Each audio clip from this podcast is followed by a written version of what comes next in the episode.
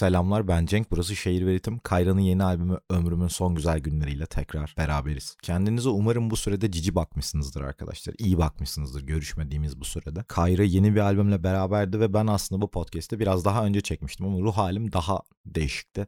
Ve albümün temasından ve albümden çok uzaklaştığımı fark ettim tekrar dinlediğimde. Sonra dedim ki tekrar kaydedeyim ya, tekrar halledeyim bu işi.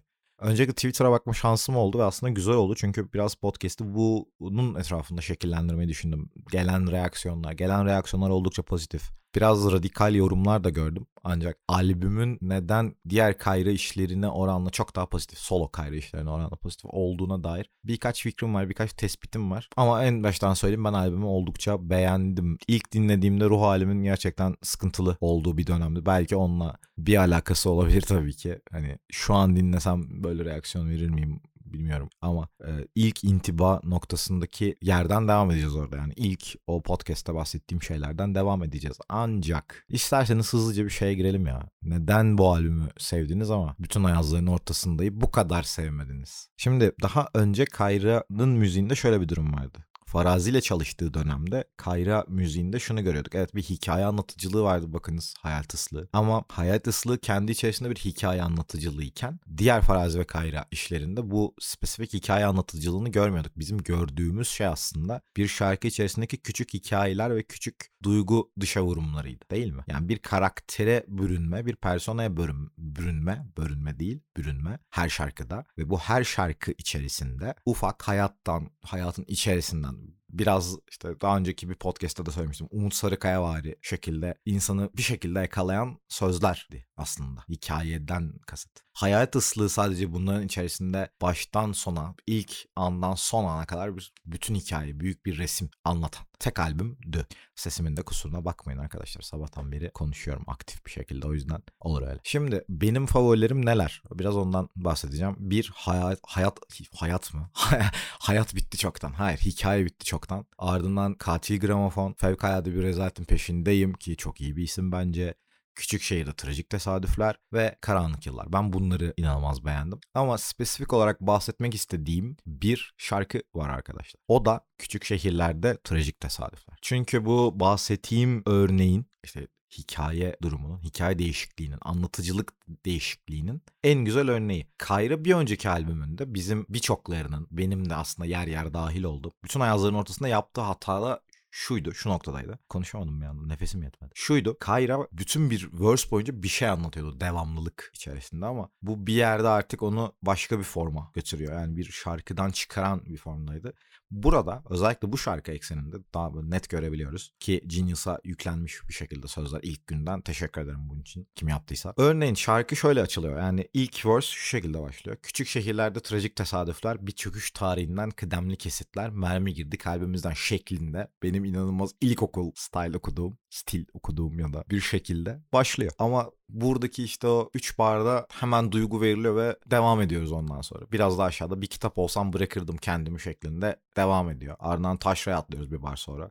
Yani evet, bir karakter var, bir duygu var, bir belirlenen bir şey var. Karşıya bir şey aktarılıyor yine. Evet ve totale baktığımızda burada da bir hikaye yazabiliriz aslında. Ama Kayra burada artık biraz daha o rapping tarafına daha önem vermiş gibi düşünüyorum ben kendi adıma. Yani total bir hikaye anlatma konusunda Kayra'nın çok başarılı olduğunu herhalde tartışmayız diye düşünüyorum arkadaşlar.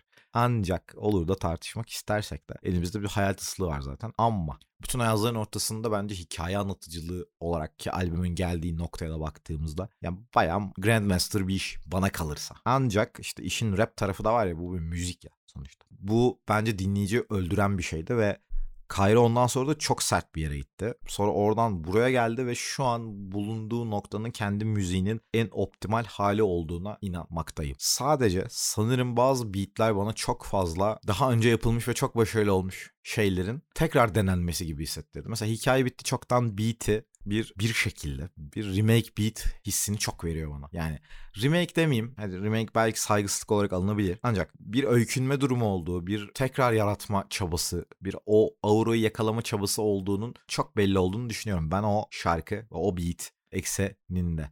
Şimdi beatler tarafında tabii ki işte Abacus var, Fonetic var. Başka ekstra kim vardı? Şu an hatırlamıyorum. Allah beni kahretsin. Böyle dersinize böyle çalışacaksınız çocuklar. Dersinize şöyle çalışacaksınız. Sanırım yoktu. Bu riski alıyorum. Yoktu diye hatırlıyorum. Abacus ve Fonetic prodüktörlüğünde oluyordu. Hatta düşündüm ve evet okey. Bu riski alıyorum arkadaşlar. Evet, Abacus ve Fonetic. Sadece ikisinin prodüktörlüğünde. Okey. Ancak Total'e baktığımızda, Total'e bir resim çizmeye başladığımızda ben Kayra'nın müzik ve hikaye, müzik ve duygu spektrumunda, iki ucunda, kompasinde, ne demek isterseniz, orada en optimal alanı, tam ortayı bulduğuna inanıyorum. Sevgili Ozan galiba Podcast Sanayi'den ve Haftalık Hip Hop gündeminden. Ozan dedi yani evet çok iyi bir albüm ama ben bu duyguya giremiyorum. Hani bu tırnak içinde der doluğu yakalayamıyorum abi. O yüzden biraz zaman vereceğim dedi. Ben ilk dinlediğimde inanılmaz zaten o moddaydım yani hani vay be Kayra ömrümün son güzel günleri isme bak çok anlamlı falan gibi bir moddaydım ama şimdi bugün benim için şöyle bir avantaj oldu. Ben hem o moddayken bu albümü dinledim hem de o modun tam zıttındayken bu albümü dinledim. Bu yüzden bir avantajım var. Emotional olarak bir investment'ım var. Duygusal bir yatırımım var. Niye İngilizce konuştum lan? Duygusal bir yatırımım var. Okey. Ama bir yandan da teknik olarak da bakabildim. Özellikle bugünkü dinlememde daha çok teknik tarafına bakmaya çalıştım. Öncelikle Kayra'ya daha önce yaptığım bir eleştiri vardı. O da Kayra'nın şarkılarındaki öfke Kayra'nın bağırmasından gelmiyor. Bu arada F yaparken de mikrofona patladı bir tık. Özür dilerim. Yani diyordum ki Kayra'nın şarkılarındaki öfke Kayra'nın bağırmasından ve yine F patladı. Kayra'nın vokalinden gelmiyor bu öfke. Kayra'nın anlattığı şeyleri anlatış biçiminden geliyor. Yani daha sakin de daha öfkeli şeyleri anlatabiliyor. Ve gördük biz bunu biliyoruz diyordum. Bu noktada da bir optimale gidiş var. Yani rap'inin aslında rap yapma tarafında bir mezuniyet projesi gibi bir şey olduğunu düşünüyorum ben bu anlamda. Çünkü her yerdeki bütün radikallikleri tıraşlayıp güçlü yönlerin üzerine gidip biraz daha üzerine sakin bir gömlek, sakin bir ceket giydiğini düşünüyorum Kayra'nın bu albüm ekseninde ki beni en çok tatmin eden şey bu oldu. Yani buradaki şeyler mesela bütün ayazların ortasında öyle bir his yok. Yani bundan bir şey çıkardığımız zaman bir şarkıyı çıkardık ve aldık. Yani küçük şehirlerde trajik tesadüfleri aldık mesela ya da fevkalade bir rezaletin peşindeyim şarkısını aldık. Aldık ve playliste attık. Sonra bir yerde denk geldi. Bizim bu konsepte yani bu hikayeye adapte olmamız için bir önceki şarkı dinlememize gerek yok ya da bir tracklist sıralamasıyla dinlememize, işte bir şarkı sıralamasıyla dinlememize gerek yok. O ruhu yine burada alabiliyoruz. Anlatılmak istenen şeyin. Yani bunu bir karakter olarak düşünelim mesela. Bir karakter ağzından yazılsın. Bütün ayazların ortasında gibi. Yine o duygu bize geçebiliyor ki bu da bence bir yerde hikaye başarısı, hikaye anlatıcılığı başarısı. Hikaye anlatıcılığı zor bir şey arkadaşlar. Yani şey gibi değil. Ben bugün şuraya gittim, şunu yaptım ve buradan geldim falan. Bu hikaye değil. Bu bir şey anlatmak. Ve sizin de arkadaşlarınız var. Umarım vardır. Ve her biri çok iyi anlatıcılar değiller. Bazıları anlatırken yerdeki fayansları izler ve terleriz. Allah'ım sus artık falan diye. Mesela siz bana şu an yapıyor olabilirsiniz bunu. Ancak günün sonunda bence Kayra örneğinde şunu görebiliyoruz. Çok iyi bir hikaye anlatıcılığı var. Her noktada yani pişmanlıksa, harcanmaksa ki bu aralar buna çok kafayı taktım yani son 10 ayımı harcadım mı gibi bir şeyin içerisindeyim. Çünkü son 10 ayda galiba 2 tane falan iyi karar aldım ya da 3 tane iyi karar aldım maksimum. 10 ayda 3 çok kötü bir şey ve bunların bir tanesi Decathlon'dan aldığım ayakkabı ve bu podcast'te Decathlon sponsor değil. Durumun kötülüğünü siz varsayın. Ya da bir zamanlar öyleydi. Bilmiyorum kendime nasıl hissedeceğim konusunda hiçbir fikrim yok. Ama Kayra diyor ki abi ben fevkalade bir rezaletin peşindeyim. Ve diyor ki yani çok vurmuştu bana o laf.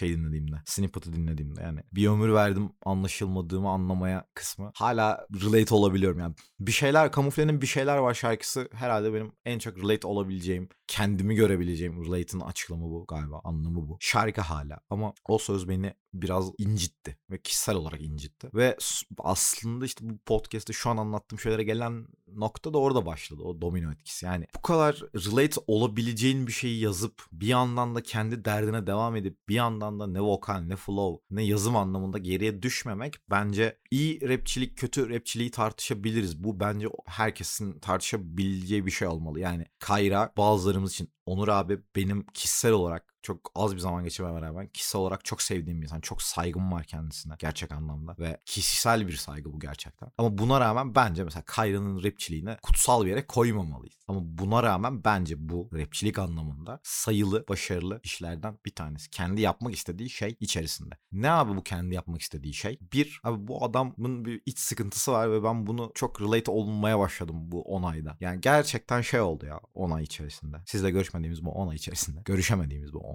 10 ay içerisinde. Artık şey noktasına geldim. Sevgili Şehir Veritim ekibinden Ali ile mesela bazen bir yerde oturuyoruz. Geçen Araf'ta oturuyorduk. Ve şunu yaşadım yani hani derin bir nefes çekip nasip falan oldum. Hani oluyorum yani. Çünkü kafamın içinde bazı şeyler gitmiyor yani. Abi gitmiyor yani. Bu gitmiyor şey değil. Kafamın içinden gitmiyor değil yani. Herkesi unuturuz, her şeyi unuturuz, okey. Bu bir şey değil ama Ali'nin bir tweetiyle devam edeceğim. Yani bu, aklım bir yerde kaldı yani. O şey diyordu, Konur'da yaşanmayan ihtimallerde kaldım falan diyordu. Ama herkesin kafası bir yerde kalıyor. Çok şey olacak ama hadi yani tamamen bu noktadan, bu anlatış şeyinden gidelim. Yani Necdet İşler'in şey sözü var ya, herkesin dolabında bir ceset var falan diye. Yani bu birisi değildir herhalde. Ya ben öyle almadım mesela o sözü. Benim dolabımda benim cesedim var mesela. Böyle olması gerekti, böyle oldu. Ama şimdi benim bunu size ifade etmem, Necdet İşler'in size ifade etmesi, mesela bunu çok arabesk söylersen çok cringe bir laf olur bu. Ama bir şarkı içerisinde bir flow'la, yani bir rhyme şemasıyla vesaire bunu yapmaya çalıştığın zaman bu artık 7-8 boyutlu boyut uydurdum resmen ama bir satranca dönüyor. Ve bu satrancı iyi oynamak bence gerçekten çok iyi rapçilerin işi. Bu da benim Kayra'dan çok iyi bir MC argümanım arkadaşlar. Alıp kullanabilirsiniz. Şimdi sizin birçoğunuzun fikirlerini tahmin edebiliyorum. Şöyle düşünüyorsunuz işte, abi şu güzeldi, şu şarkı değildi, şöyleydi, böyleydi.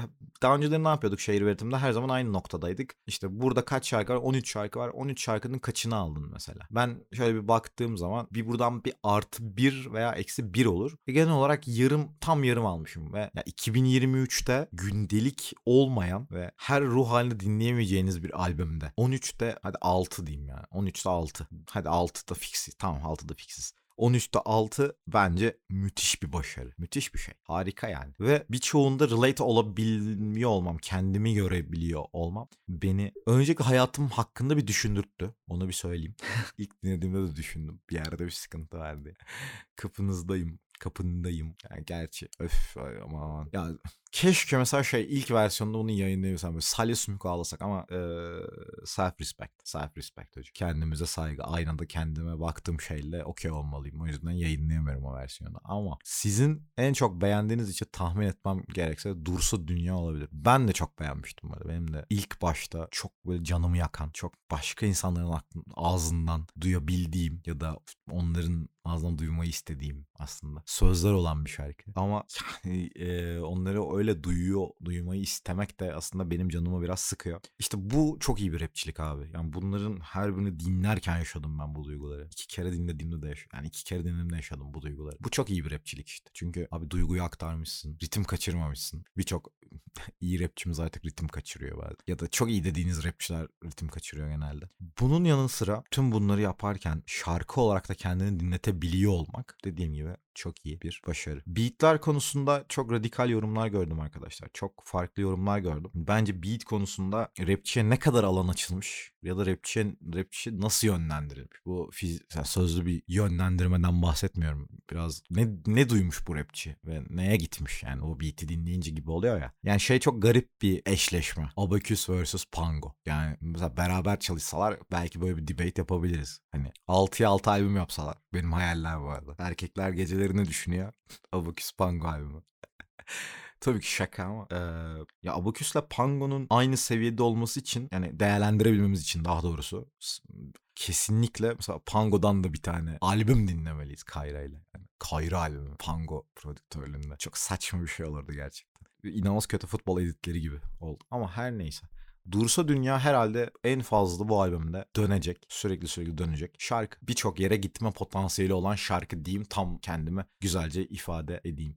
Yani relate olabiliyor arkadaşlar. Belli bir noktadan, belli bir yaştan sonra o dünyayı omuzlarında taşıma hissi gerçekten insana çok geliyormuş ve ben gibi oldum. Ben daha bu hissi yaşamaya başladım yani. Sindiremedim bile. Hani sindiren birinden duyuyor olmak, en azından bana oranla sindirmiş birinden duyuyor olmak beni kişisel olarak yaraladı. Ama işte bu hikaye anlatıcılığında da yine ortaya çıkan bir şarkı bence. Çünkü bazen böyle vardı.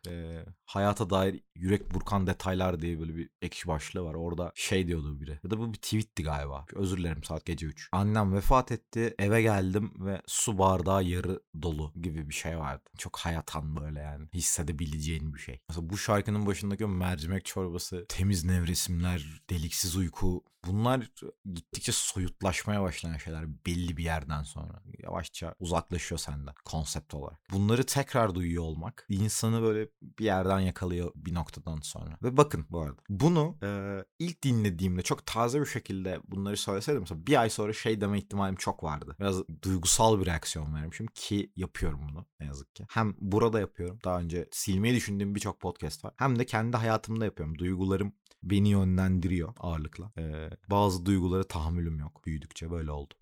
Yaşlandıkça böyle oldu. Ama her neyse. Şimdi Dursa Dünya'da şey var. Özellikle ikinci verse'te ortaya çıkan bir durum var. Tekrar Kayra'da bir hikaye anlatıcılığı, yani tutarlı, devamlılıklı. Evet. Doğru olan mıydı? Devamlılıklı bir hikaye anlatıcılığı görüyoruz. Bir fotoğrafla başlıyor. Bir polaroidle başlıyor ve devam ediyor. Ama yine burada çok fazla hikayeyi değil duyguyu vermeye yönelik var. Yani bir anda Asayiş Berkemal diye devam ediyor şarkı. Yani araya hemen dinleyiciyi koparacak bir şey ekleniyor. Ama aslında dinleyici hikayeden koparacak. Duygudan değil. Ve bence Kayra'nın bir önceki işlerindeki eksiklik buydu. Hikayeyle çok boğulup duygudan çok uzaklaşmaktı. Şimdi duyguyu yeterince bize aktarabiliyor. Ya bunu bir dost meclisinde şakayla söylemiştim. Kayra'ya yönelik söylememiştim ama bazen bazı duyguları vermek için o keko MSN Niki gibi sözü yazmak gerekiyor olabilir bazen. Bazen öyle olabilir yani. Bazen bu gerekiyordur belki. Çünkü her şeyi kitabına göre yapmak da, her şey olması gereken gibi yapmak da daha doğrusu. Ya da çok elit yapmak, çok temiz yapmak, çok steril yapmak, çok imajla yapmak çok işe yaramıyor galiba. Tekrar favorilerimi sayıyorum arkadaşlar. Sayalım beraber yani. Sizin de varsa mutlaka hepsini duymak istiyorum.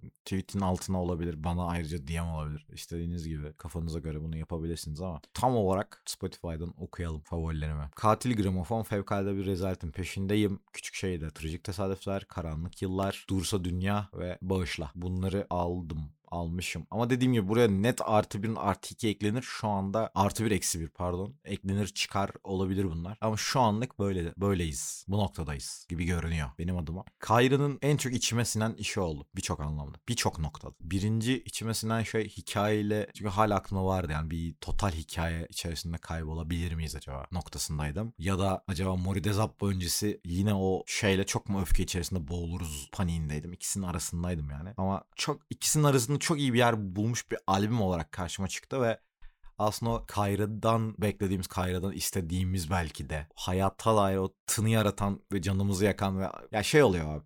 Öyle söyleyeyim. Belki öyle empati kurulabilir bu duyguyla. Sizden yaşça büyük birinin bir yaştan sonra tecrübeyle size çok iyi şeyler, çok mantıklı takılan, size o an mantıklı gelmeyen ama işe yarayan, işe yaramasının sebebinin de hayatın mantığı olduğu bazı sözler oluyor. Onları duymak istemiyorsunuz bir yerden sonra. Ya da duymak istemezsiniz genelde. Öyle sözler vardır. İnsanın canını yakar ama haklıdır. Haklı olduğu için isyan da edemezsiniz. Kayra'nın birçok sözü bana bu albümde öyle hissettirdi. Bilmiyorum. Belki de buna ihtiyacım vardır. Abi, fikrim yok açıkçası. Üzerine o kadar düşünmedim. O kadar her şeyin üzerine o kadar düşündüm. Hiçbir şey olmadı arkadaşlar. O yüzden devam ediyoruz. Bir yandan Kayra Podcast'i, bir yandan benim kişisel terapim şeklinde devam eden Şehir Veritim'in yeni bölümünde Ömrümün Son Güzel Günlerini konuştuk. Kendinize cici bakıyorsunuz. Bakmayı unutmuyorsunuz. Kendinize cici bakıyorsunuz. En değerli şey sizsiniz falan gibi böyle garip bir şekilde bitiriyoruz bu bölümü. Çok daha uzun konuşmak isterdim. Çok daha uzun bazı şeyleri anlatmak isterdim ama ne kendimi tam olarak ifade edebildiğimi düşünüyorum artık açıkçası. Çok net oldum size. Ne de mesajımın doğru insanlara gittiğini düşünüyorum. O yüzden bunu yapmak için ekstra motivasyonlar arıyorum sürekli olarak. Ama 7-24. Ama yeni bölümlerle beraber olacağız. Bir de bu podcast'i biraz daha uzatmak beni de yaralayabilir. Yaralama ihtimali var. O yüzden önce kendim. Kendinize dikkat ediyorsunuz. Cici bakıyorsunuz. Bay bay.